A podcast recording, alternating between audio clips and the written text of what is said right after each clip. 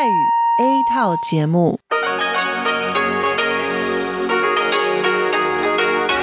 ที่นี่สถานีวิทยุเรดิโอไต้หวันอินเตอร์เนชันแนล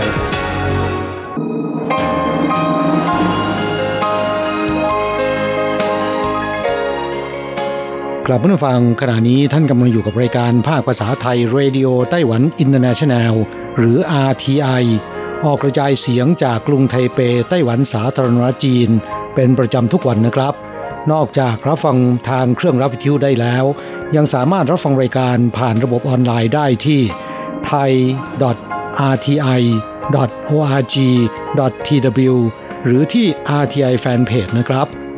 ขอเชิญติดตามรับฟังรายการของเราได้ ตั้งแต่บัดนี้เป็นต้นไป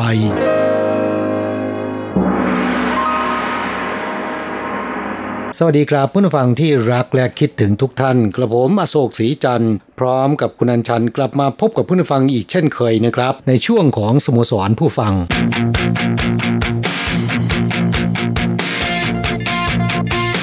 ข่าวเด่นประเด็นร้อนครับในวันนี้ผมต้องมาเดี่ยวไมโครโฟนในช่วงของข่าวเด่นประเด็นร้อนคนเดียวไปก่อนนะครับ สาเหตุก็เพราะว่าคุณอัญชันมีธุระจำเป็นญาติผู้ใหญ่เสียนะครับ ต้องเดินทางกลับประเทศไทย ตั้งแต่วันที่ 13 มีนาคมที่ผ่านมานี้ เดิมมีกำหนดจะเดินทางกลับเข้าไต้หวันในวันที่ 26 มีนาคมนี้นะครับ แต่เนื่องจากว่าไต้หวันประกาศเมื่อวันที่ 17 มีนาคมที่ผ่านมา ห้ามชาวต่างชาติเข้าประเทศนะครับยกเว้นผู้มีถิ่นที่อยู่และก็แรงงานต่างชาติ แต่ต้องกักตัวเป็นเวลา 14 วัน โดยห้ามออกจากบ้าน และคุณอัญชันหลังจากเสร็จงานชาปนกิจศพ รีบเดินทางกลับทันทีนะครับ แต่ก็ไม่ทันซะแล้ว เนื่องจากคำสั่งต้องกักตัวเป็นเวลา 14 วันดังกล่าวเนี่ยมีผลสำหรับผู้ขึ้นเครื่องหลัง 16 นาฬิกาในวันที่ประกาศนะครับ แม้นจะเลื่อนตั๋วเครื่องบินกลับในคืนนั้นเลย ก็ต้องกักตัวเป็นเวลา 14 วัน ไม่ใช่ว่าจะสามารถแอบไปไหนได้นะครับ มีตำรวจแล้วก็เจ้าหน้าที่สาธารณสุขไปเยี่ยมถึงบ้าน เตือนไม่ให้ออกจากบ้าน จากนั้นก็โทรตรวจสอบทุกวันวันละสองมื้อหลังอาหารนะฮะจึงทำให้ผมต้องมาเดี่ยวไมโครโฟนขณะที่คุณอัญชันได้พักผ่อนเต็มที่ที่บ้านเป็นเวลา 14 วัน แหมมันไม่ยุติธรรมเลยนะ แต่ก็ไม่เป็นไรครับเพื่อนผู้ฟังอย่าเพิ่งไปเบื่อซะก่อนก็แล้วกัน ช่วงตอบจดหมายยังคงได้ยินเสียงของคุณอัญชันอยู่ เพราะว่าทำไว้ล่วงหน้านะครับ พูดถึงเชื้อไวรัสโคโรนาสายพันธุ์ใหม่ 2019 หรือที่เรียกกันว่าโควิด -19 ซึ่งขณะนี้ทำให้ทั่วโลกผวานะครับ ต่างออกมาตรการเข้มทยอยปิดเมืองและปิดประเทศ ไต้หวันก็ห้ามชาวต่างชาติทุกประเทศเข้าไต้หวันนะครับ แต่ว่าแรงงานต่างชาติยังคงเข้าได้ตามปกติ และผู้เข้าประเทศทุกคนไม่ว่าจะคนท้องถิ่นหรือว่าต่างชาตินะครับ เข้าไต้หวันแล้วเนี่ยต้องกักตัวเป็นเวลา 14 วัน อย่างคุณอัญชันเป็นต้นนะฮะโดยประเทศที่ดำเนินมาตรการป้องกันการแพร่ระบาดของไวรัสดังกล่าว และมาตรการเข้มงวดที่กำลังใช้ก็คืออการประกาศปิดเมือง ปิดพรมแดนรวมไปถึงปิดประเทศนะครับ ประเทศแรกที่มีการปิดเมืองก็ได้แก่ เมืองอู่ฮั่นของจีนแผ่นใหญ่ ตั้งแต่ก่อนตรุษจีนคือวันที่ 23 มกราคมนะครับ ปรากฏว่าได้ผลหลังเวลาผ่านไปร่วม 2 เดือน ผู้ป่วยรายใหม่ลดลงต่อเนื่องนะครับ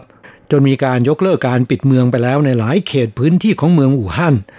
ต่อมาเมื่อวันที่ 10 มีนาคมที่ผ่านมานี้ รัฐบาลอิตาลีนะครับ ประกาศมาตรการปิดเมืองทั่วประเทศ ประชาชนทั่วประเทศเนี่ยราว 60 ล้านคน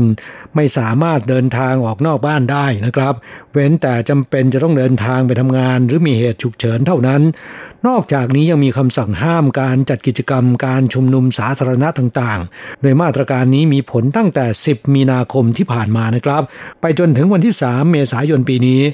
อย่างไรก็ตามระบบขนส่งสาธารณะยังคงเปิดให้บริการตามปกตินะครับ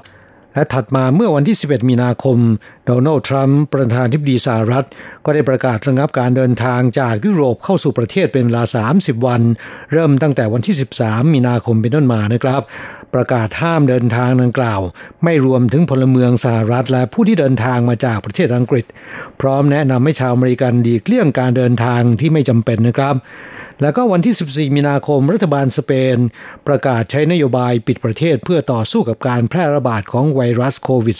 -19 หลังพบตัวเลขผู้ติดเชื้อเพิ่มมากขึ้นอย่างต่อเนื่องนะครับ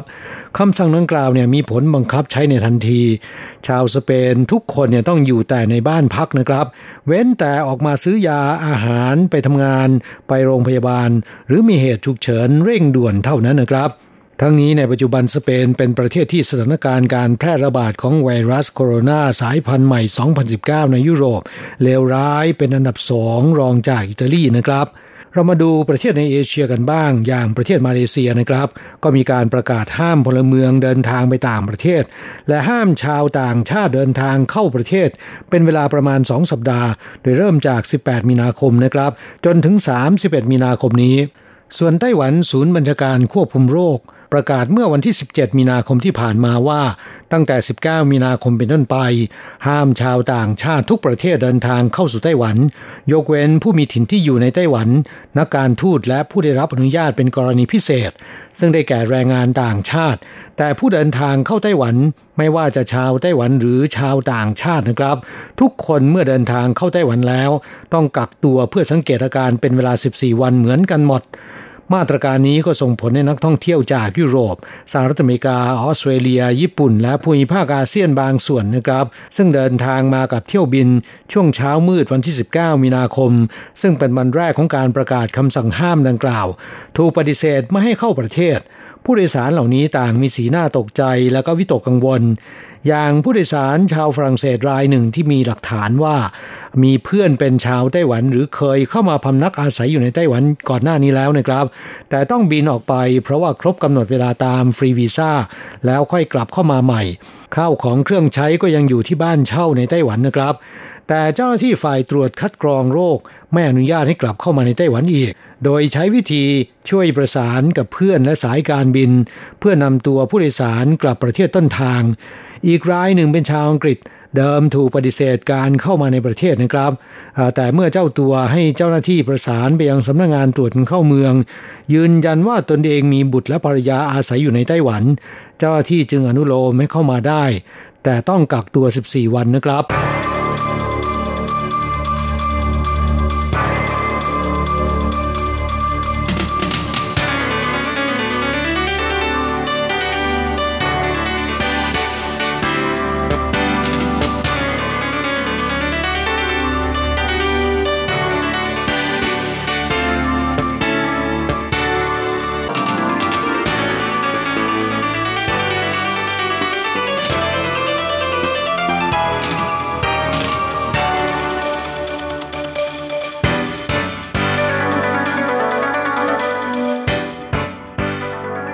ลับมาฟังจากการที่ประเทศในยุโรปและอเมริกาปิดประเทศสถาบันการศึกษาต่างๆ ปิดไปตามๆกัน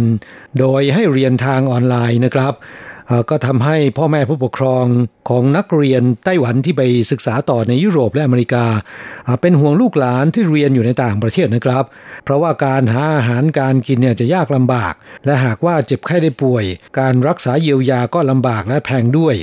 ดังนั้นช่วงสัปดาห์ที่ผ่านมานี้นะครับ จึงมีนักเรียนนักศึกษาไต้หวันที่ไปเรียนต่อในยุโรปและอเมริกา ซึ่งมีจำนวนกว่า 70,000 คนนะครับแห่กลับประเทศ เนื่องจากมีการปิดเมืองปิดประเทศ แล้วก็สายการบินหยุดบินกันนะครับ ก็ทำให้ตั๋วเครื่องบินเนี่ยแพงขึ้นหลายเท่าตัว อย่างตั๋วเครื่องบินระหว่างลอนดอนไทเปนะครับ เดิมทีเนี่ยประมาณ 4 5หมื่นเหรียญไต้หวันก็ซื้อได้แล้ว ปัจจุบันเนี่ยเกินกว่า 2 0 0แสนเหรียญไต้หวันนะครับ เพิ่มขึ้นมา 5 เท่าตัว นอกจากนี้ที่ท่าอากาศยานนานาชาติเถาหยวน ผู้โดยสารต้องต่อแถวเข้าคิวยาวเหยียด แล้วก็ทำให้เกิดธุรกิจใหม่นะครับ คือโรงแรมที่รับผู้ต้องรับการกักตัว 14 วันโดยเฉพาะ กิจการดีมากนะครับ ถูกสุดคืนละ 7,500 เหรียญแพงขึ้นหน่อย 8,500 เหรียญ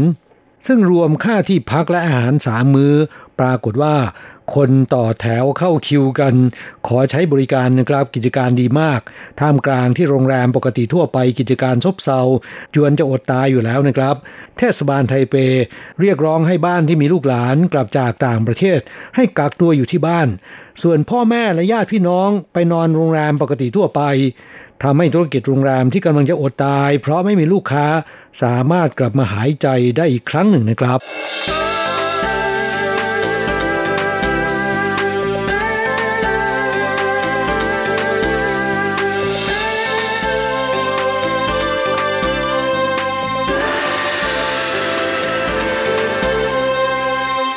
ทีนี้เรามาดูพิษโควิด -19 นะครับ ก็ทำให้ชาวไต้หวันกังวลถูกกักตัว เริ่มมีการกักตุนอาหาร กระดาษทิชชู่ ทั้งทั้งที่ในไต้หวันไม่ขาดแคลนนะครับ รัฐบาลก็เรียกร้องอย่าได้วิตกกังวล หลังจากตัวเลขผู้ป่วยโควิด -19 เพิ่มขึ้นอย่างรวดเร็วนะครับ และผลของการประกาศห้ามชาวต่างชาติทุกประเทศเดินทางเข้าสู่ไต้หวัน ยกเว้นผู้มีถิ่นที่อยู่ในไต้หวัน นักการทูต และก็ผู้ได้รับอนุญาตเป็นกรณีพิเศษ ซึ่งได้แก่แรงงานต่างชาติเป็นต้นนะครับ แต่ผู้ที่เดินทางเข้าสู่ไต้หวัน ไม่ว่าจะเป็นชาวต่างชาติหรือชาวไต้หวัน ทุกคนเมื่อเดินทางเข้าสู่ไต้หวันแล้วเนี่ยต้องกักตัวเพื่อสังเกตอาการเป็นเวลา 14 วันเหมือนกันหมด ประกอบกับประเทศต่างๆ หลายประเทศอย่างสหรัฐอเมริกา สิงคโปร์เป็นต้นนะครับ ประชาชนแห่กักตุนอาหาร แล้วก็เครื่องใช้ในชีวิตประจำวัน ชาวไต้หวันก็เริ่มวิตกกังวลกันบ้างนะครับ เริ่มกวาดซื้อสินค้าจากห้างขายส่งขนาดใหญ่ อย่างคอสโก้คาฟู พวกนี้เป็นต้นนะครับ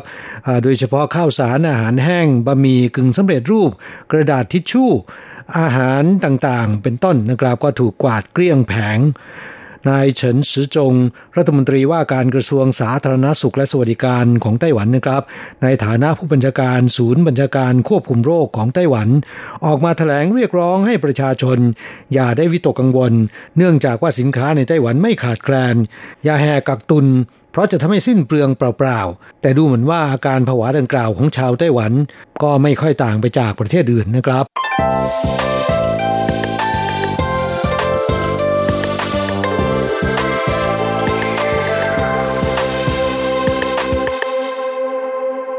ทีนี้มาดูมาตรการห้ามครูและนักเรียนนักศึกษาทั่วประเทศเดินทางไปต่างประเทศ ตลอดภาคการศึกษานี้นะครับ หลังจากที่เทศบาลท้องถิ่นหลายเมือง ทั้งในกรุงไทเป นครนิวไทเป นครเถาหยวน นครไทจง ทยอยประกาศห้ามครูและเด็กนักเรียนชั้นอนุบาล จนถึงมัธยมศึกษาตอนปลายเดินทางไปต่างประเทศ เพื่อที่จะหลีกเลี่ยงการรับเชื้อโควิด -19 จากต่างประเทศนะครับ เมื่อวันที่ 16 มีนาคมที่ผ่านมานี้นายเฉินซือจง รัฐมนตรีกระทรวงสาธารณสุขและสวัสดิการ ในฐานะผู้บัญชาการศูนย์บัญชาการควบคุมโรคของไต้หวันได้ประกาศว่า ห้ามครูและก็เด็กนักเรียนชั้นอนุบาลจนถึงมัธยมศึกษาตอนปลาย เดินทางไปต่างประเทศศ ตลอดภาคการศึกษานี้ ถัดมาอีกสองวันก็ประกาศห้ามครูและนักศึกษาในระดับอาชีวะ และอุดมศึกษาเดินทางไปต่างประเทศ ตลอดภาคการศึกษานี้ด้วยนะครับ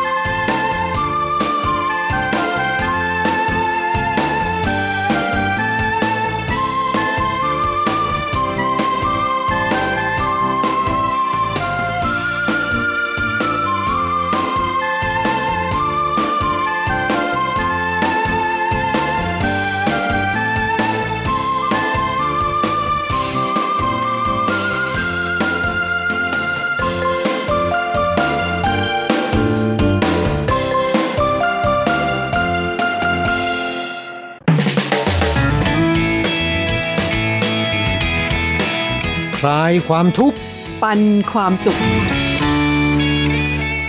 ครับช่วงนี้มาตอบจดหมายของผู้ฟังนะครับลำดับแรกนั้นเป็นจดหมายจากผู้ฟังในเมืองไทยก่อน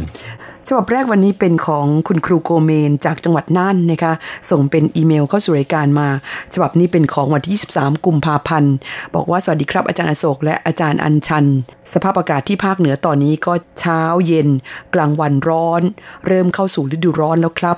สถานการณ์ไวรัสโควิด -19 ก็ยังไม่หยุด ล่าสุดเกาหลีใต้ก็เริ่มคุมไม่อยู่ ผู้ติดเชื้อเพิ่มขึ้นเป็น 500 กว่าคนแล้ว ที่ไทยพบ 35 ราย เนื่องด้วยผมอยู่จังหวัดน่านคนจีนไม่ค่อยมาเท่าไหร่ จึงไม่ค่อยกังวลค่ะอันนี้เป็นตัวเลขเมื่อช่วงวันที่ 13 กุมภาพันธ์นะคะกว่าที่รายการของเราจะออกอากาศในวันนี้ที่เอาจดหมายคุณครูโคเมนมาออกอากาศนั้น ป่านนี้ก็คงจะขยับขึ้นไปเรื่อยๆนะคะ เพราะดูเหมือนว่า ตอนนี้นั้น ในเมืองจีนนี่ดูท่าว่าชะลอตัวลงแล้ว แต่ว่าในประเทศอื่น ๆ นั้นยังคงเพิ่มขึ้นเรื่อยๆนะคะครับ แล้วก็คุณครูโกเมนบอกว่าที่จังหวัดน่านคนจีนไม่ค่อยมาเท่าไหร่ จึงไม่ค่อยกังวล แต่จะกังวลก็ตอนที่มีคนจังหวัดน่านกลับมาจากอู่ฮั่นและมีอาการเป็นไข้ตอนนี้ยังอยู่ในห้องควบคุมโรคอยู่เลยครับ หวังว่าไม่ใช่โรคโควิด -19 มิฉะนั้นจังหวัดน่านเล็กๆ เชื้อโรคจะกระจายไปได้อย่างรวดเร็วแน่นอน แต่คนในจังหวัดน่านเองก็ไม่ได้ตื่นเต้น หรือตื่นตระหนกกับเจ้าไวรัสโควิด -19 เท่าไหร่ คงทำใจไว้บ้างแล้วล่ะครับ ประมาณว่าเป็นก็ได้ไม่เป็นก็ดีปลงตก ค่ะ บอกว่าการซื้อหน้ากากอนามัยก็ซื้อได้ตามปกติครับตอนต้นเดือนกุมภา มีขาดตลาดบ้าง ตอนนี้พอของมีเยอะก็ไม่ได้แย่งกันซื้ออีกแล้ว ในห้างก็มีการจำกัดการซื้อน้ำยาล้างมือบ้าง คือซื้อได้คนละสามขวด ก็เหลือเยอะเลยครับ เวลาไปห้างก็ไม่ค่อยมีใครใส่หน้ากากอนามัยเท่าไหร่นะครับ คนน่านชิวจริง ๆ ข่าวนี้ให้คนไต้หวันรู้ไม่ได้เชียวนะ เดี๋ยวแห่กันไปซื้อหน้ากากอนามัยที่นั่น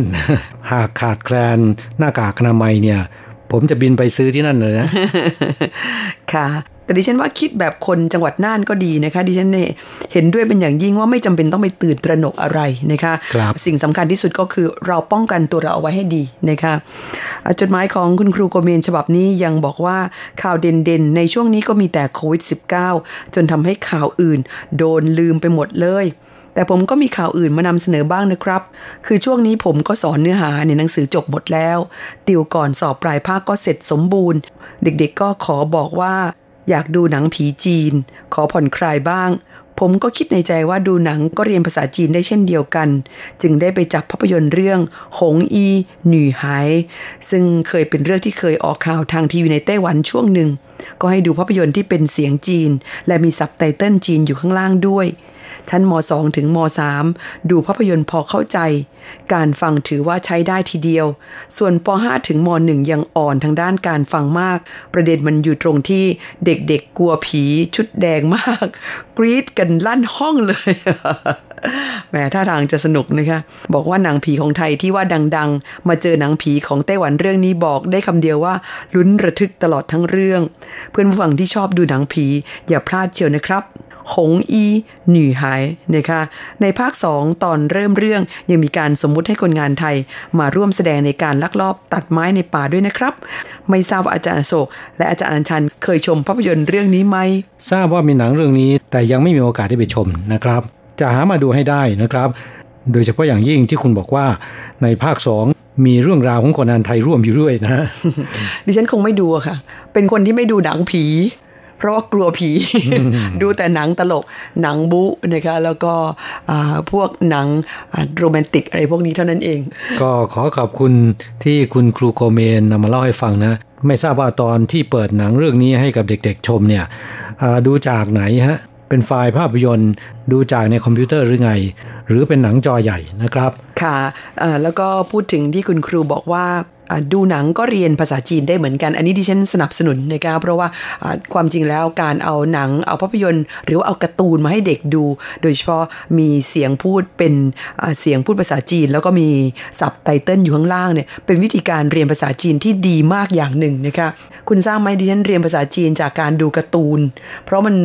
ดูได้ง่ายนะคะแล้วก็ภาษาที่เขาใช้ในการ์ตูนนั้นจะเป็นภาษาเด็ก ๆ ภาษาพูดที่ฟังได้ง่ายนะคะไม่ซับซ้อน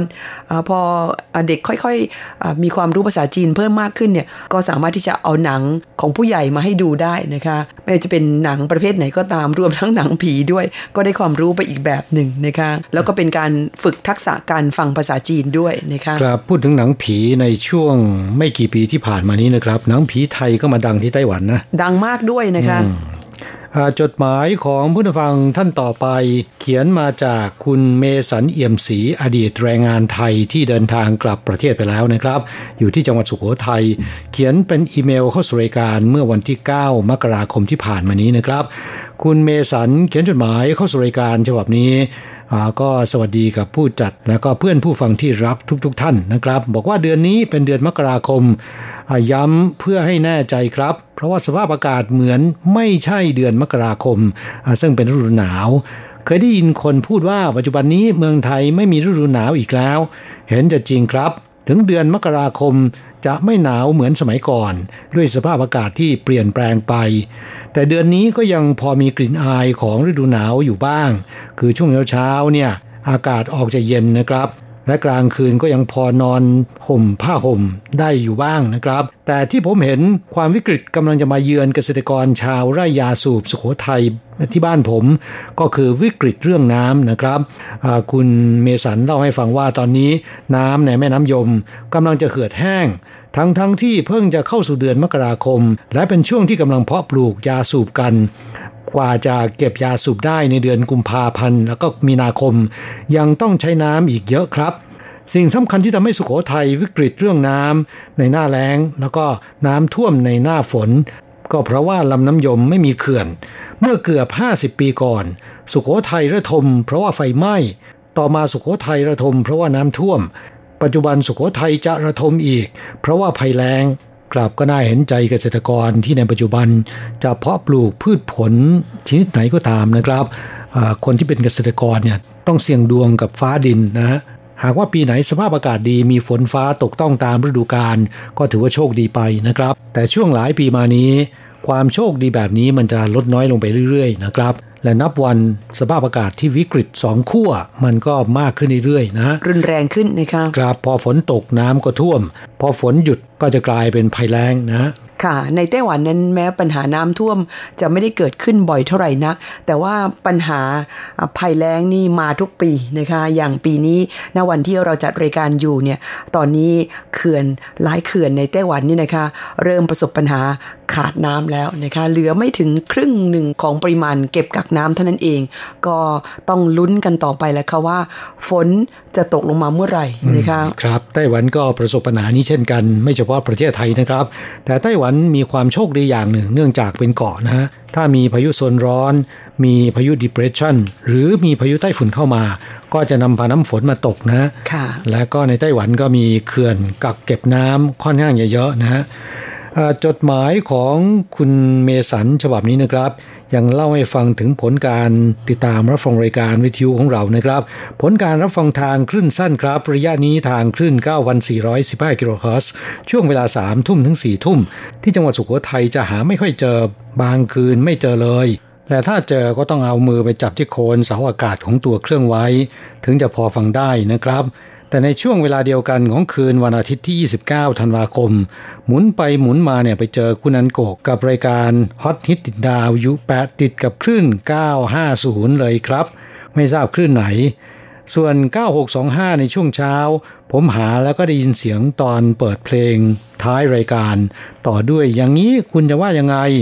คลื่นแทรกเยอะมากนะครับ ความชัด ผมให้ระดับ 3 และคืนวันที่ 8 ที่กำลังพิมพ์อยู่นี้ 9415 ก็หาไม่เจออีกแล้วครับ ก็ต้องขอขอบคุณคุณเมสันนะครับที่มีความพยายามในการติดตามรับฟังและแจ้งผลการรับฟังอาทีไอให้ทราบนะครับ ขอขอบพระคุณเป็นอย่างยิ่ง และเล่าให้ฟังว่าพูดถึงเกาะแห่งการเลือกตั้งสักนิดหนึ่งครับ เพราะว่าจดหมายฉบับนี้เขียนมาเมื่อวันที่ 9 มกราคม ก่อนการเลือกตั้งระดับประเทศคือเลือกตั้งประธานทิบดีที่ไต้หวันเมื่อวันที่ 11 มกราคมที่ผ่านมานี้นะครับ เพียงแค่ 2 วันนะ คุณเมสันเขียนมาเล่าให้ฟังว่า ครั้งที่อยู่ในไต้หวันเห็นกันจนชินตาครับ ความคลั่งไคล้การเลือกตั้งของคนไต้หวัน เพราะพวกเขามีประชาธิปไตยในหัวใจอย่างเต็มเปี่ยม จากวันนี้อีก 3 วันคือวันเสาร์ที่ 11 มกราคม ผมก็จะคอยติดตามข่าวคราวการเลือกตั้ง เหมือนเมื่อครั้งอยู่ที่ไต้หวันครับ ก็เป็นกำลังใจให้ผู้สมัครประธานทิบดีทั้ง 3 ท่านครับ นางสาวไช่อิงหวน นายหานกัวหยูนายซ่งชูหยูและขอเป็นแรงใจให้คนไต้หวันด้วยครับ ครับก็ขอขอบคุณคุณเมสันนะครับ แม้นจะเดินทางกลับสู่ประเทศไทยไปแล้วนะครับ แต่ก็ยังติดตามข่าวคราว และก็สนใจเรื่องราวในไต้หวัน โดยเฉพาะเรื่องการเลือกตั้งนะครับค่ะซึ่งก็ทราบข่าวคราวไปแล้วนะฮะจากการที่คุณเมสันอยู่ในไต้หวันกว่า 10 ปี ก็ทำให้รู้สึกว่าจะคุ้นกับสิ่งต่างๆ ในไต้หวันไปแล้วนะครับ รวมทั้งการเมืองไต้หวันด้วยอืมนะคะครับตามประษาคนที่ชื่นชอบติดตามสถานการณ์บ้านเมืองอาแล้วก็ เมื่อกลับเมืองไทยไปแล้ว ก็ยังห่วงใยการเมืองไต้หวันอยู่นะคะครับ เราก็หวังเป็นอย่างยิ่งว่าคุณจะได้เดินทางมาที่ไต้หวันครั้งใหม่ในไม่ช้านี้นะครับค่ะเอ่อเมื่อสักครู่นี้ได้พูดถึงสุขโขทัยระทมนะครับ ช่วงท้ายนี้เราจะมาฟังเพลงนี้กันเลยดีไหมมอบให้คุณเมสันแล้วก็เพื่อนผู้ฟังทุกท่านที่อาศัยอยู่ในจังหวัดสุขโขทัยนะคะ ซึ่งยังมีอีกหลายท่านด้วยกัน รวมถึงเพื่อนผู้ฟังที่รับฟังรายการวันนี้อยู่ด้วยนะคะครับ จากการขับร้องของเสรีรุ่งสว่าง สุขโขทัยระทม หลังจากนั้นเราทั้งสองคงต้องอำลาเพื่อนผู้ฟังไปก่อนนะคะครับจะกลับมาพบกันใหม่ที่เก่าเวลาเดิมในสัปดาห์หน้าสำหรับวันนี้ขอความสุขและสวัสดีจงเป็นของเพื่อนผู้ฟังที่รักทุกๆท่าน ด้วยความปรารถนาดีจากกระผม อโศกศรีจันทร์ดิฉันอัญชันทรงพุทธสวัสดีค่ะ สวัสดีครับบ้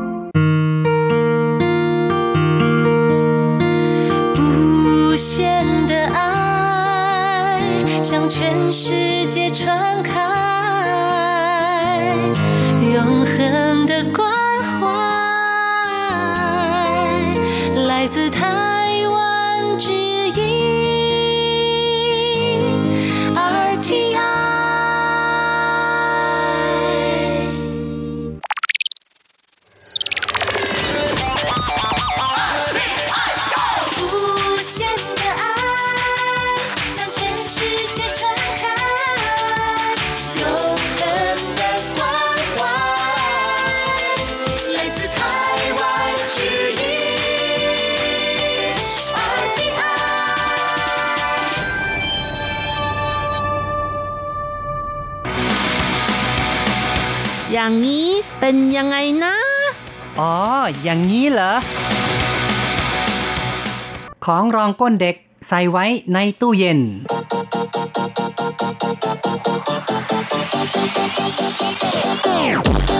อย่างนี้คุณจะว่ายังไง คุณผู้ฟังที่รักครับ พบกันอีกแล้วในอย่างนี้คุณจะว่ายังไงนะครับ ผมแสงชัยกิตติภูมิวงศ์ค่ะดิฉันรัชรัตน์ยนต์สุวรรณค่ะครับ ในครั้งนี้เราจะมาพูดคุยกันถึงเรื่องของผ้าอ้อมกันนะครับค่ะ ผ้าอ้อมสำเร็จรูปนะคะที่มีใช้กันทั่วไป ใช่ครับ ซึ่งจริง ๆ แล้วเนี่ยนอกจากจะใช้พันก้นเด็กนะครับ ก็ยังสามารถที่จะใช้ประโยชน์อย่างอื่นก็ได้ด้วยนะครับ ซึ่งจะใช้อย่างไรได้นั้น เดี๋ยวเราก็จะมาคุยกันต่อนะครับ แต่ถ้าพูดถึงเรื่องของผ้าอ้อมนี่ ก็นับว่ากลายเป็นสิ่งที่คุณแม่หลาย ๆ คนนั้นชอบใช้เพราะว่ารู้สึกสะดวกนะครับ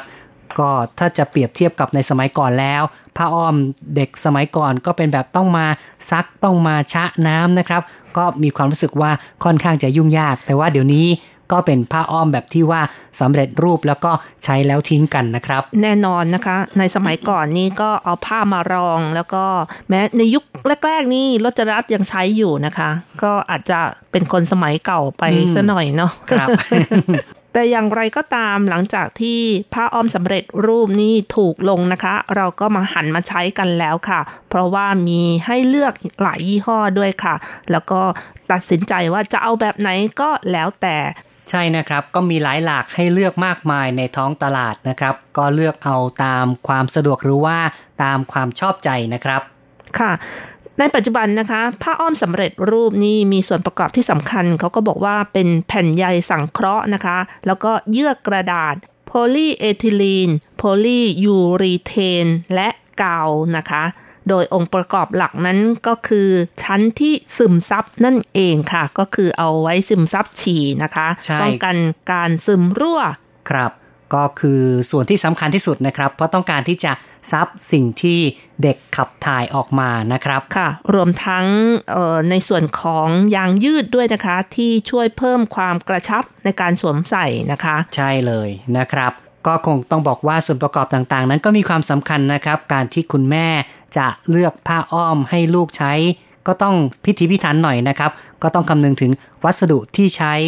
การรัดนะครับ เหมาะสมหรือเปล่า การซึมซับดีไหม การระบายอากาศดีไหม เป็นต้นนะครับ ถือว่าคงต้องดูในหลาย ๆ ด้านละนะครับ เพราะว่าถ้าหากเลือกผ้าอ้อมที่ไม่เหมาะสมนั้นก็จะทำให้เด็กเป็นผื่นขึ้นมาได้ นะครับใช่ค่ะเกิดผื่นผื่นคันขึ้นมา คันขึ้นมานะครับโอ้ก็ก็เป็นปัญหาอัหนันกตรายต่อผิวหนังของเด็กนะครับ ใช่ค่ะ เพราะฉะนั้นก็ต้องเลือกให้ดีนะคะ เดี๋ยวนี้ก็มีหลายยี่ห้อกันมีให้เลือกแล้วก็มีการโฆษณาที่เอ่อสามารถเลือกเฟ้นได้ นอกจากนี้ก็ยังมีการพัฒนารูปแบบและปรับปรุงคุณภาพเรื่อยมานะคะ โดยนำความรู้ทางวิทยาศาสตร์ และ เทคโนโลยีมาประยุกต์ใช้ในการผลิตนะคะ ใช่ก็มีการพัฒนาคุณภาพที่ดีมากขึ้นเรื่อยๆนะครับ แต่ว่าวันนี้เราก็จะมองในแง่หนึ่งเกี่ยวกับเรื่องของการใช้ผ้าอ้อม ในแง่มุมที่หลายๆ คนอาจจะนึกไม่ถึงนะครับ ก็เป็นการใช้ประโยชน์จากเจลที่ใช้ในการซึมซับของเหลวนั่นเอง ก็มีประโยชน์ในการเก็บความเย็นด้วย เป็นอย่างไรก็มาลองฟังเรื่องราวข่าวสังคมกันดูครับ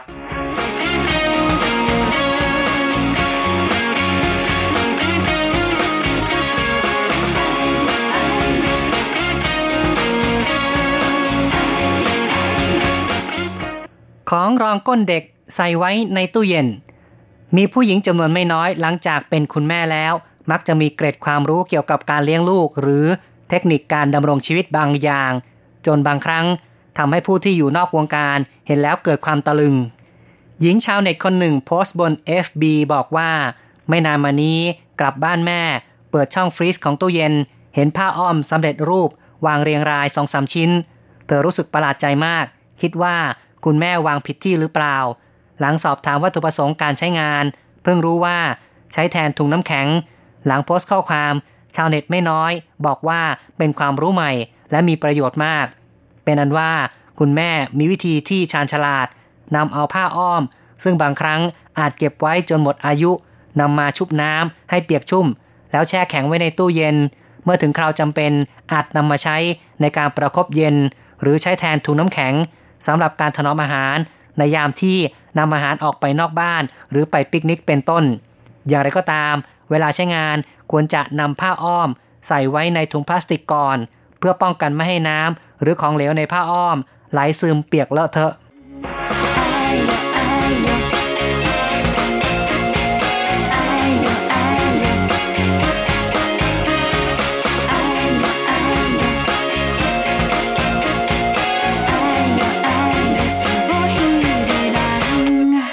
เป็นไงครับก็เชื่อว่าหลายคนคงจะนึกไม่ถึงว่าผ้าอ้อมเด็กนั้นก็นำมาประยุกต์ใช้เป็นสิ่งที่ประคบเย็นก็ได้เหมือนกันนะครับ หรือว่าใช้เก็บความเย็นในการเก็บของต่างๆนะคะ เพื่อรักษาความเย็นนั่นเองค่ะ ถนอมอาหารด้วยความเย็นนะครับ อย่างเวลาไปปิกนิกเนี่ยนะครับ บางคนนั้นก็ต้องไปหาน้ำแข็งมาใส่กระติกใช่ไหมแล้วก็ เอาอาหารเนี่ยใส่ลงไปในน้ำแข็งวาง เพื่อเอาไปรับประทานกันข้างนอกบ้าน แต่ถ้าว่ามีผ้าอ้อมที่ผ่านการแช่แข็งแล้ว ก็สามารถใช้ผ้าอ้อมนี้นะครับ แทนน้ำแข็งได้เลย แล้วก็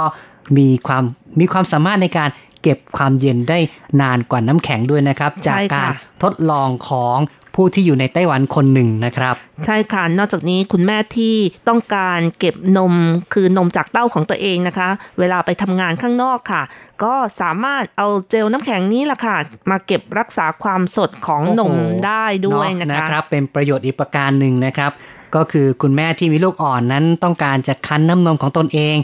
เรียกว่าคั้นไหมเค้นบีบค่ะบีบบีบเค้นแหมคันนี่คันเดี๋ยวก็ยุ่ยหมดนะคะคั้นนี่น่ากลัวค่ะบีบนะครับ บีบน้ำนมเก็บไว้ในภาชนะแล้วก็สามารถใช้เจลจากผ้าอ้อมเนี่ยนะครับ ที่ผ่านการแช่แข็งแล้วก็สามารถถนอมน้ำนมนั้นได้นะครับค่ะ โดยไม่ต้องไปซื้อไอซ์แบ็ก ที่แบบขายแบบสำเร็จรูปมาใช้นะคะครับก็เป็นการประหยัดได้อีกวิธีหนึ่งด้วยนะครับค่ะ ก็มีคนทดลองนะคะใน YouTube นะคะเขาบอกว่าเอ่อวิธีการทำถุงน้ำแข็งที่ทำมาจากผ้าอ้อมสำเร็จรูปนะคะ ก็บอกว่ามีวัสดุที่ประกอบไปด้วย 1 ก็คือผ้าอ้อมสำเร็จรูปสัก 1-2ถึง2ชิ้นนะคะ แล้วก็กันไกล แล้วก็ถุงซิปนะคะ ก็คือถุงที่เอาไว้เก็บเจลจากผ้าอ้อมนะคะ ก็ช้อนแล้วก็น้ำค่ะ วิธีทำนะคะเขาก็บอกว่าเอาผ้าอ้อมสำเร็จรูปเนี่ยแช่ในน้ำให้ท่วมให้เปียกเลยนะคะ แล้วก็คือเอามาแช่ที่น้ำธรรมดาค่ะเมื่อผ่านไปสักพักหนึ่งหลังจากที่ผ้าอ้อมเปียกน้ำหรือว่าดูดน้ำแล้ว มันจะก็จะกลายเป็นเกล็ดเจลแล้วก็พองตัวค่ะ จากนั้นก็เอากันไกลค่ะ ตัดผ้าอ้อมชั้นในออกนะคะ แล้วก็เอ่อจะเห็นเจลชุ่มน้ำเหมือนเกล็ดเลยนะคะ มากมายเลยนะคะ เอาช้อนนี่แหละ มาตักเกล็ดน้ำแล้วก็ใส่ในถุงซิปค่ะ จากนั้นเติมน้ำลงในถุงซิปเล็กน้อยค่ะ อย่าให้มากเกินไป เพราะว่าเอ่อถ้าเติมมากเกินไปนี่มันก็จะทำให้ส่วนประกอบมันมันน้อยลงไปอะไรอย่างนี้นะคะครับจากนั้นก็เอ่อลูด ถุงซิปเอาไว้เป็นอันเสร็จเรียบร้อยค่ะ ใช่ก็เป็นการประยุกต์แทนที่ว่าจะใช้ผ้าอ้อมทั้งผืนไปชุบน้ำแล้วไปแช่ในช่องฟรีซนะครับ ก็คือชุบให้ผ้าอ้อมชุ่มเปียกน้ำก่อนชุ่มแล้วน้ำก็เลยค่ะทำการตัดออกเพื่อเก็บเอาเกล็ดของเจลนะครับ ที่เป็นของเหลวเนี่ยนะครับ ของเหลวที่บอกว่าอาจจะคล้ายๆเป็นวุ้นก็ได้นะครับ ก็ใส่ไว้ในถุงซิป แล้วก็จึงนำเอาถุงซิปนี้ไปแช่ในช่องฟรีซ ก็จะกลายเป็นเจลเก็บความเย็นนะครับ เป็นถุงความเย็นที่จะสามารถนำไปถนอมนมของคุณแม่ที่บีบต้องการจะเก็บสะสมเอาไว้เป็นต้น แล้วก็ยังสามารถนำไปใช้ถนอมอาหารอื่นๆก็ได้นะครับ หรืออย่างที่บอกไว้ก็คือว่าสามารถนำไปประคบเย็นก็คือ ถ้าเกิดว่า มีบาดแผลกล้ามเนื้อฉีกอะไรเงี้ยนะครับ ที่ต้องการประคบเย็นเนี่ยก็สามารถนำไปใช้ได้นะครับ ค่ะผ้าอ้อมสำเร็จรูปขนาดเบอร์ XL นะคะ จะทำถุงเจลนี้ได้ขนาด 600 กรัมถึง 4 ถุงเลยทีเดียวค่ะโอ้ถ้าเยอะต้องการถุงน้ำแข็งขนาดเล็กใหญ่ก็ให้เลือกถุงซิปที่จะใส่นั่นเองค่ะ ใช่นะครับ ก็เป็นการประยุกต์ใช้งานจากผ้าอ้อม อีกวิธีหนึ่งที่น่าสนใจนะครับ นอกจากนี้เขาก็ยังมีการทดสอบให้ดูอีกนะคะว่า ถุงน้ำแข็งหรือว่าเจลที่ฟีดมาแล้วนะคะ กับน้ำแช่แข็งในขวดเพชรนะคะ ที่มีขนาด600ซีซีว่าอันไหนจะละลายเร็วกว่า โดยทดลองในอุณหภูมิห้อง 24 องศาค่ะ หลังผ่านไป 3 ชั่วโมง น้ำแข็งในขวดน้ำเหลือไม่ถึงครึ่งนะคะ แต่ถุงน้ำแข็งที่ทำมาจากผ้าอ้อมนั้นเหลือมากกว่า 2 ใน 3 ค่ะ ก็คือแล้วว่ายัยังงมีคง ความแข็งอยู่นะใช่ครับ แล้วก็ยังคงแข็งอยู่ตรงกลางนะคะ แล้วก็ผ่านไปอีก 3 ชั่วโมงนะคะ น้ำแข็งในขวดน้ำนี้ละลายจนหมดค่ะ แต่ถุงน้ำแข็งในผ้าอ้อมยังแข็งอยู่เกินครึ่งอยู่ค่ะอืมเรียกว่ายังเก็บความเย็นเอาไว้ได้นะครับ มีความเย็นทนทานมากกว่าน้ำแข็งซะอีกนะครับ นับว่า เป็นวิธีการใช้งานที่น่าสนใจละนะครับ เอาละครับ ต่อไปเรามาดูกันว่าเพื่อนๆมองเรื่องนี้กันอย่างไรบ้างนะครับ ค่ะ เริ่มกันที่ Facebook นะคะ เรามีคำถามไปบอกว่า เจลน้ำแข็งของผ้าอ้อม เก็บความเย็นได้ดีกว่าน้ำแข็งซะอีกนะคะ หากเปรียบเทียบกัน 3 ชั่วโมงผ่านไป น้ำแข็งประมาณ500ซีซีนะคะ ละลายเกือบหมด แต่เจลผ้าอ้อมยังละลายไม่ถึงครึ่งหนึ่งเลยค่ะ อืมเนาะก็คุณรู้สึกอย่างไรกันบ้างนะครับ ค่ะ คุณเดชาก็หัวเราะมานะคะฮ่าฮ่าอาจจะอือหือแหมซึ่งทึ่งทึ่งเนาะนะครับอืมไม่รู้ว่าทึ่งที่ว่าสามารถทำได้ดีแบบนี้ หรือว่าทึ่งเอาผ้าอ้อมไปไว้ที่ช่องฟีดแล้วเอามาใช้งานนะครับ ค่ะ คุณจุลาลักษณ์ก็บอกว่าไม่เอาดีกว่าถึงผ้าอ้อมจะยังไม่ได้ใช้แต่ในความรู้สึกก็รู้สึกว่าสกปรกอยู่ดีอืมครับ เป็นความรู้สึกที่ว่า เออค่อนข้างจะตะขิดตะขวงใจนิดนิดๆอยู่นะครับ แต่ความเป็นจริงนะคะผ้าอ้อมสำเร็จรูปก็เป็นเอ่อถ้ายังไม่ได้ใช้งานก็สะอาดอยู่นะคะ ใช่ก็ไม่มีสิ่งที่สกปรกอยู่นะครับ เอาละครับต่อไปเรามาฟังการพูดคุยทางโทรศัพท์นะครับ จากคุณลภาลดานะครับ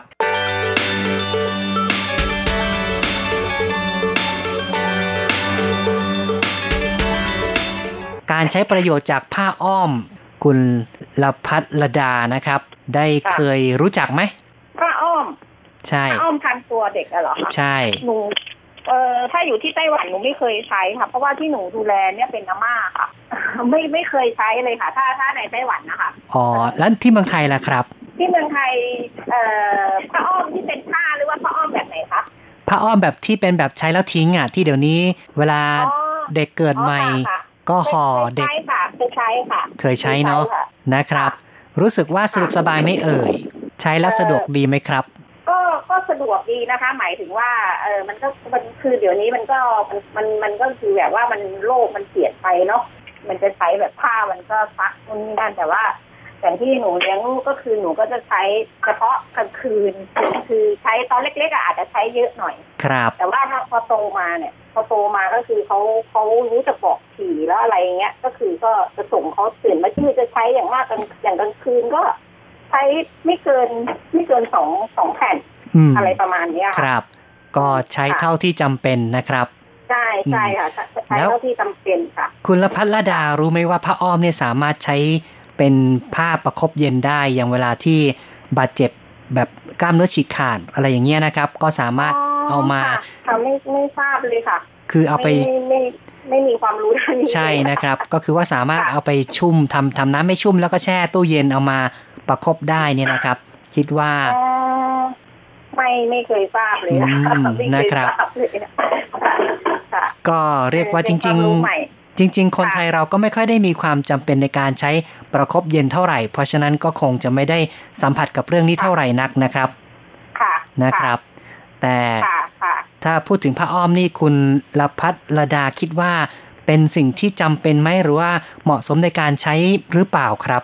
ถ้าถามว่าในยุคปัจจุบันมันก็เป็นสิ่งที่จำเป็นนะคะแทบจะทุกครัวเรือนที่มีเด็กเล็กอะมันจะเป็นต้องใช้อะเพราะว่าครับมันหนึ่งในเรื่องความสะดวกสบายอะไรทุกอย่างอะค่ะอืมแต่ว่าไอ้ที่ที่อาจารย์บอกว่าเป็น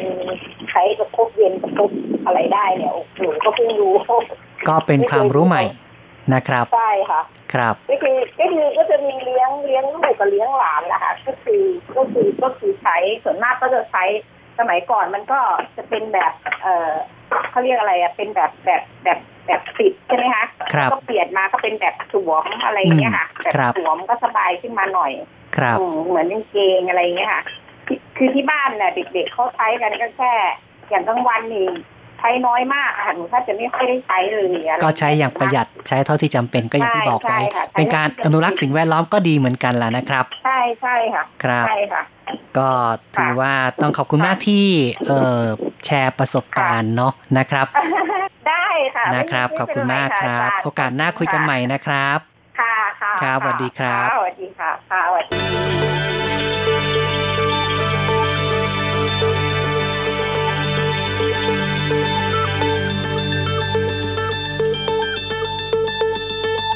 จบไปครับการพูดคุยกับคุณละพลดานะครับ ซึ่งเธอก็บอกว่าไม่รู้มาก่อนเหมือนกันว่าผ้าอ้อมนี่ก็สามารถนำไปใช้เป็นถุงน้ำแข็งเพื่อประคบเย็นได้เหมือนกันนะครับ ค่ะ หลายคนก็ไม่เคยเห็นนะคะ อย่างรจรัตน์ก็ยังไม่เคยเห็นค่ะ ถือว่าเป็นประโยชน์อย่างยิ่งเลยนะคะ ครับ ต่อไปค่ะเรามาฟังความคิดเห็นจากคุณผู้ฟังทางอีเมลกันบ้างนะคะ คุณนภาอัตมากุลศรีนะคะ บอกว่า เป็นความคิดที่ดีค่ะ ดีกว่าทิ้งไปนำมาใช้ประโยชน์ได้อีกอืมก็ก็คือหมายถึงว่าผ้าอ้อมสำเร็จรูปที่หมดอายุนะคะใช่นะครับเราสามารถนำมาใช้ประโยชน์ได้ใช่ แต่ถ้าผ้าอ้อมที่ใช้แล้วนี่ก็อย่าเอามาใช้ มันจะมีกลิ่นที่ไม่พึงปรารถนานะใช่ครับค่ะ หรือไม่ก็ถ้าอยากจะทดลองก็ลองซื้อผ้าอ้อมมาสักผืนสองผืนดูนะคะ ว่าใช้ดีไหมนะคะทำวิธีการอย่างนี้ค่ะ ที่ครับเราแนะนำไปค่ะ ก็จริง ๆ เหมาะกับบ้านที่มีผ้าอ้อมอยู่แล้วนะครับ เพราะถ้าไปซื้อมาทั้งแพ็คนี่บางทีก็สิ้นเปลืองเกินไปนะครับ เพียงเพื่อจะเอามาทำเป็นถุงประคบเย็น เพียงแค่ 2 ชิ้น 3 ชิ้นนี้นะครับซื้อมาทั้งแพ็คก็สิ้นเปลืองเกินไปนะครับ ใช่ค่ะ จากข่าวสังคมนี่ก็ส่วนใหญ่นี่คนที่เป็นแม่นะคะ ก็จะมีความรู้เรื่องนี้อย่างดีเลยค่ะครับต่อไปค่ะ คุณชัยนรงค์สุจิรพรนะคะ เขียนมาบอกว่าไม่ใช่ทะลึ่งหรอก น่าจะเรียกว่าตะลึงมากกว่าอืมก็คือว่าเราจั่วหัวไปบอกว่าหน้าทะลึ่งนะครับอะไรที่เอาผ้าอ้อมไปใส่ตู้เย็นค่ะนะครับ แต่หลายคนก็อาจจะคิดว่า เอ๊ะเอาไปยัดไว้ที่นั่นใส่ผิดที่หรือเปล่า จริงอืมๆมันอยากจะใส่ตู้เก็บก็ปรากฏว่าไปใส่ที่ตู้เย็นเสียอะไรอย่างนี้นะคะ ใช่ครับ คุณชัยนรงค์บอกว่าข้อที่น่าระวังคือ เมื่ออุณหภูมิสูงขึ้น ต้องระวังไม่ให้สารที่อยู่ในข้างในเนี่ยละลายออกมานอกบรรจุภัณฑ์อืมแต่ว่าตามที่ข้อมูลเขาก็บอกว่าเอิ่มเจลของผ้าอ้อมนี่ไม่เป็นอันตรายนะครับใช่เพราะว่าค่ะเป็นยางไม้อย่างหนึ่งนะครับ ซึ่งสามารถที่จะมาแนบกับตัวเด็กได้นี่ก็เรียกว่าเขาก็ต้องมีการคัดเลือกวัสดุพอสมควรแล้วนะครับ เพียงแต่ว่าถ้าตอนที่ละลายแล้วอาจจะรู้สึกเหนียวเหนียวๆเลอะๆนะครับ เพราะฉะนั้นก็ต้องมีการห่อด้วย ถุงพลาสติกนะครับ เวลาที่จะมาใช้งาน ไม่งั้นอาจจะให้ความรู้สึกที่ว่าเปิดหน่อยหนึ่งอาจจะเปรอะเปรอะๆเลอะๆนะครับ ค่ะ ก็ใช้ถุงซิปนี่แหละดีที่สุดนะคะ เพราะว่าส่วนประกอบหลักของผ้าอ้อมสำเร็จรูปก็คือแผ่นใยสังเคราะห์ แล้วก็เยื่อกระดาษ โพลีเอทิลีน แล้วก็โพลียูริเทน รวมทั้งกาวแค่นี้เองนะคะ เขาก็บอกครับว่ามันไม่ได้มีโทษอะไรค่ะ ใช่ครับ ก็เป็นวัสดุที่เป็นมิตรต่อผิวหนังของเด็กอยู่แล้วนะครับ ค่ะ ถ้ามันเป็นโทษนะคะ คงไม่เอามา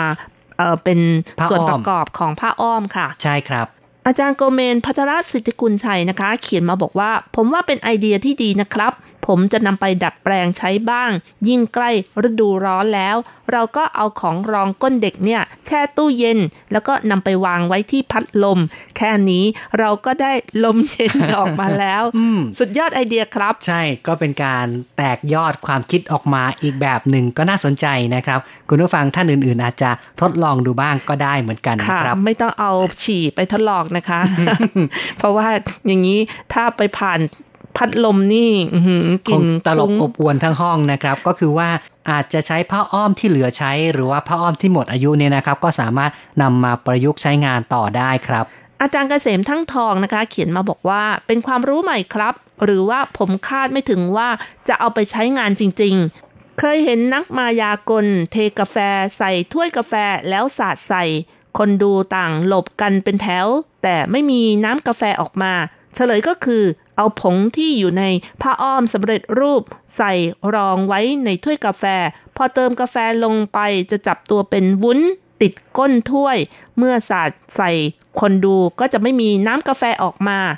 ผ้าอ้อมสำเร็จรูปถ้ายังไม่ได้ใช้ผมว่าสะอาดมากนะครับ แม้แต่ผ้าอนามัยแบบเป็นแผ่นตอนเรียนรอดอ ครูฝึกบอกว่าใช้ในการซับเลือด เมื่อเกิดบาดแผลแทนสำลีได้เลย อืม ใช่นะครับ ก็เป็นการประยุกต์ใช้งานที่บางคนก็คาดไม่ถึงนะครับ แม้แต่ผ้าอนามัยนั้นก็สามารถนำไปดัดแปลงได้นะครับ เพราะฉะนั้นนี่ดีไม่ดีเจลจากผ้าอนามัยก็สามารถเอามาทำเป็นถุงประคบเย็นได้รู้ด้วยหรือเปล่า โอ้แต่คงเออมันเจลมันน้อยเกินไปนะคะอืมอาจจะน้อยนะครับ ปริมาณคงสู้ผ้าอ้อมไม่ได้ เพราะฉะนั้นก็ใช้เจลจากผ้าอ้อมนี่น่าจะง่ายกว่านะครับ เอาละครับก็เป็นสิ่งที่เรานำมาพูดคุยเล่าสู่กันฟังเกี่ยวกับผ้าอ้อม ซึ่งก็มีประโยชน์ในแง่ที่ว่าบางคนนั้นก็คิดไม่ถึงจริง ๆ นะครับผ้าอ้อมเดี๋ยวนี้ก็เรียกว่ามีการใช้แพร่หลายกันจริง ๆ แม้แต่ผู้ใหญ่ผู้สูงวัยนะครับ ก็มีการใช้ผ้าอ้อมในไต้หวันเนี่ยจะมียี่ห้อที่เรียกกันว่า เปาต้าเหรินเนาะนะครับ ไม่ใช่เป่าปุ้นจิ้นนะคะ เปานี่ก็คือเป็นการห่อต้าก็คือใหญ่เหรินก็คือคนนะครับ ซึ่งเป็นการเรียนแบบแค่แค่เปาปุ้นจิ้นไงเปาชิงเทียนนะครับค่ะถ้าจะพูดถึงเปาปุ้นจิ้นเนี่ยภาษาจีนเรียกว่าเปาชิงเทียน แต่ถ้าพูดถึงเปาต้าเหรินนะครับ ก็คือเป็นของที่ใช้ในการห่อผู้ใหญ่นะครับ อืม ก็ต้องบอกว่าผู้ใหญ่ในปัจจุบันก็อาจต้องจำเป็นเหมือนกันนะครับ โดยเฉพาะสังคมผู้สูงวัยก็คงต้องใช้กันมากขึ้นด้วยแล้วก็เป็นแผ่นที่ใหญ่กว่าของเบบี้ใหญ่กว่าของทารกมากเลยล่ะ ค่ะนอกจากใช้ผ้าอ้อมสำเร็จรูปในการทำน้ำแข็งเก็บความเย็นแล้วนะคะ ก็ยังมีวิธีการอื่นๆ อย่างเช่นว่าทำถุงน้ำแข็งเองโดยนำถั่วแช่แข็ง หรือว่าข้าวโพดแช่แข็งก็ได้นะคะอ๋อก็เป็นเอ่อวิธีการเทคนิคอื่น ๆ ที่เราก็อยากจะนำมาพูดคุยให้ฟังเนาะค่ะสามารถทำอย่างไรได้บ้างนะครับ ค่ะ โดยใช้เอ่อ พวกข้าวโพดหรือว่าถั่วแช่แข็ง ใส่ลงในถุงพลาสติกแล้วเติมน้ำให้พอท่วม ถ้าใช้ถั่วหรือว่าข้าวโพดให้รีดลมออกจากถุงให้หมด ปิดถุงให้สนิท จากนั้นห่อด้วยผ้าขนหนูอีกชั้นหนึ่งก่อนนำไปประคบเย็นนะคะ ครับก็ก็คงสามารถเก็บความเย็นได้ใช่ค่ะมากเหมือนกันนะครับ ก็สามารถนำมาใช้ประโยชน์ โดยเอาของที่มีอยู่ในบ้านนะคะ ก็ครับคือเอามาใช้ประคบเย็นค่ะ เป็นการประยุกต์อีกวิธีหนึ่งที่น่าสนใจเหมือนกันนะครับ ซึ่งวัสดุที่ใช้ในการประคบเย็นนั้นต้องบอกว่าในยามทั่วไปเราอาจจะมองข้ามว่าไม่จำเป็นเท่าไหร่ แต่ว่าเมื่อต้องใช้ขึ้นมาจริง ๆ ก็มีประโยชน์มากเหมือนกันนะครับ โดยเฉพาะในยามที่ออกกำลังกาย บางคนไปวิ่งเนี่ยเกิดสะดุดเท้าแพลงหกล้มไปเงี้ยนะครับ ในตอนแรกนั้นก็จำเป็นต้องประคบเย็นก่อน เพราะว่าการรักษา แผลที่เกิดจากการเอ่อช้ำภายในนี่นะครับ ต้องห้ามเลือดไว้ก่อนนะครับ ไม่งั้นเนี่ยจะเกิดเลือดออกมามาก ก็จะทำให้ห่อเลือดมากเกินไปนะครับ ซึ่งการประคบเย็นก็ทำในตอนแรกที่บาดเจ็บ และเมื่อผ่านไปช่วงหนึ่งแล้วนะครับ ในตอนหลังจึงจะมีการมาประคบร้อนอีกทีหนึ่งนะครับ ค่ะ นอกจากนี้การประคบเย็นนี้ก็มีหลากหลายวิธีนะคะ อาจจะเอา เขาบอกว่าใช้ผ้าขนหนูก็ได้นะคะ ไปชุบน้ำเย็นแล้วก็บิดหมาดๆ ก่อนเอาไปประคบเย็นเนี่ยก็ใส่ไว้ในถุงพลาสติก แล้วก็แช่ช่องแข็งไว้ประมาณ 15 นาที อันนี้ก็เป็นอีกวิธีการหนึ่งนะคะ ก็อย่างน้อยก็สามารถทำได้อย่างรวดเร็วเหมือนกันนะครับ คือใช้ผ้าขนหนูเลยเนาะค่ะนะครับก็ง่ายที่สุดเลยนะครับ นอกจากนี้ก็ยังมีวิธีการทำถุงเย็นอีกแบบหนึ่งก็น่าสนใจนะคะ ก็คือผสมน้ำสะอาดประมาณ 700มิลลิลิตร กับแอลกอฮอล์250มิลลิลิตรนะคะ เข้าด้วยกันในถุงสำหรับแช่แข็ง ปิดถุงให้สนิทนำไปแช่ในช่องแข็งจนกว่าของเหลว จะก่อตัวเป็นเกล็ดน้ำแข็ง แล้วก็นำมาใช้เป็นถุงเย็นได้ค่ะอ๋อแอลกอฮอล์คงเร่งให้เย็นเร็วขึ้นนะครับค่ะ หากถุงเย็นเริ่มละลาย หลังจากการใช้งานไปแล้วนะคะ อันนี้ก็สามารถนำกลับมาใช้ได้ใหม่เหมือนกันนะคะ ก็คือใช้ซ้ำนั่นเองค่ะ ก็สามารถใช้ซ้ำได้ด้วยนะครับ คุณผู้ฟังครับ พูดกันมาพอสมควรนะครับ เกี่ยวกับเรื่องของผ้าอ้อมที่ใช้เป็นถุงประคบเย็นได้ด้วยนะครับ อันนี้ก็ต้องบอกว่าเป็นผ้าอ้อมสำเร็จรูปค่ะ ไม่ใช่เป็นผ้าอ้อมแบบผ้านะคะ ใช่ก็หมายถึงว่าเป็นสิ่งที่เอ่อใช้แบบครั้งเดียว แต่ก็สามารถนำเอาเจลที่อยู่ในผ้าอ้อมมาใช้ประโยชน์ได้มากขึ้นนะครับเอาละครับมาถึงช่วงท้ายเรามาฟังเพลงปิดท้ายกันดีกว่าครับ ค่ะก็มาเพลินเพลงเพราะๆที่ชื่อว่า飛飛飛飛 แหมบินตั้งกี่ครั้งนะคะห้าคำนะครับ บินบิน บิน บิน แล้วก็บินนะครับ ก็หวังว่าเราเราๆท่านท่านๆทุกคนนั้นสามารถที่จะก้าวไปข้างหน้ามันก็บินขึ้นไปบนที่สูงนะครับ มีความเจริญรุ่งเรืองกันตลอดไปละนะครับ ค่ะ 飛เฟเฟเฟจากการขับร้องของโจขวาเจี้ยนนะคะ หลังจากที่ฟังเพลงกันแล้ว เราสองคนพร้อมทั้งผู้จัดทำรายการก็ขออำลาไปชั่วคราวก่อน อย่าลืมกลับมาพบกันใหม่ในครั้งต่อไป สวัสดีค่ะ สวัสดีครับ不管去哪里我都不怕就离开这里浪迹天涯人间蒸发吧哎呀呀呀呀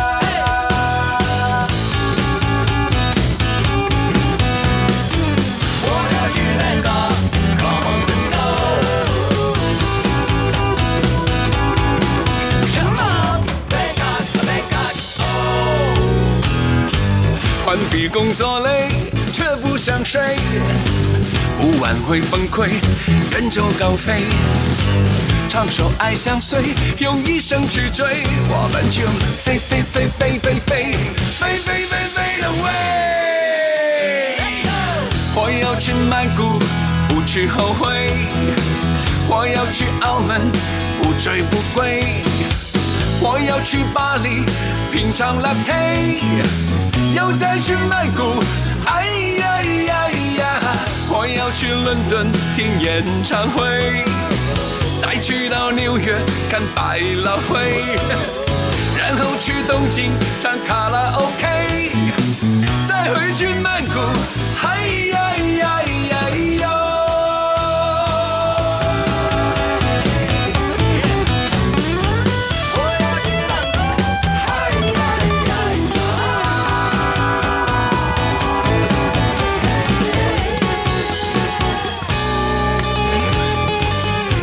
转路转，我走路有风；路不转人转，我无影无踪。人不转心转，我只想放空。我们就拜拜拜拜拜拜，就人间蒸发吧。我要去非洲巴卡乱索啊，我要去九州找个基拉，就想去走走，不想回家。去看海，哎呀呀呀！我要去北极钓南极下。我要去月球带嫦娥回家，我还没玩够，不想回家，再回去曼谷，嗨呀呀呀哟！就算加再多的工作也做不完，青春就快烧光。地球还在转，打卡拍照上传，存点钱去游荡扮演，高级流浪汉。我要去唐朝找李白吵架，我要去太空把陨石当笑，梦还没做够，还不想回家。我要去未来，一起走吧，然后去童年拥抱阿妈，再回到少年亲亲阿花，四处去遨游，找不到家。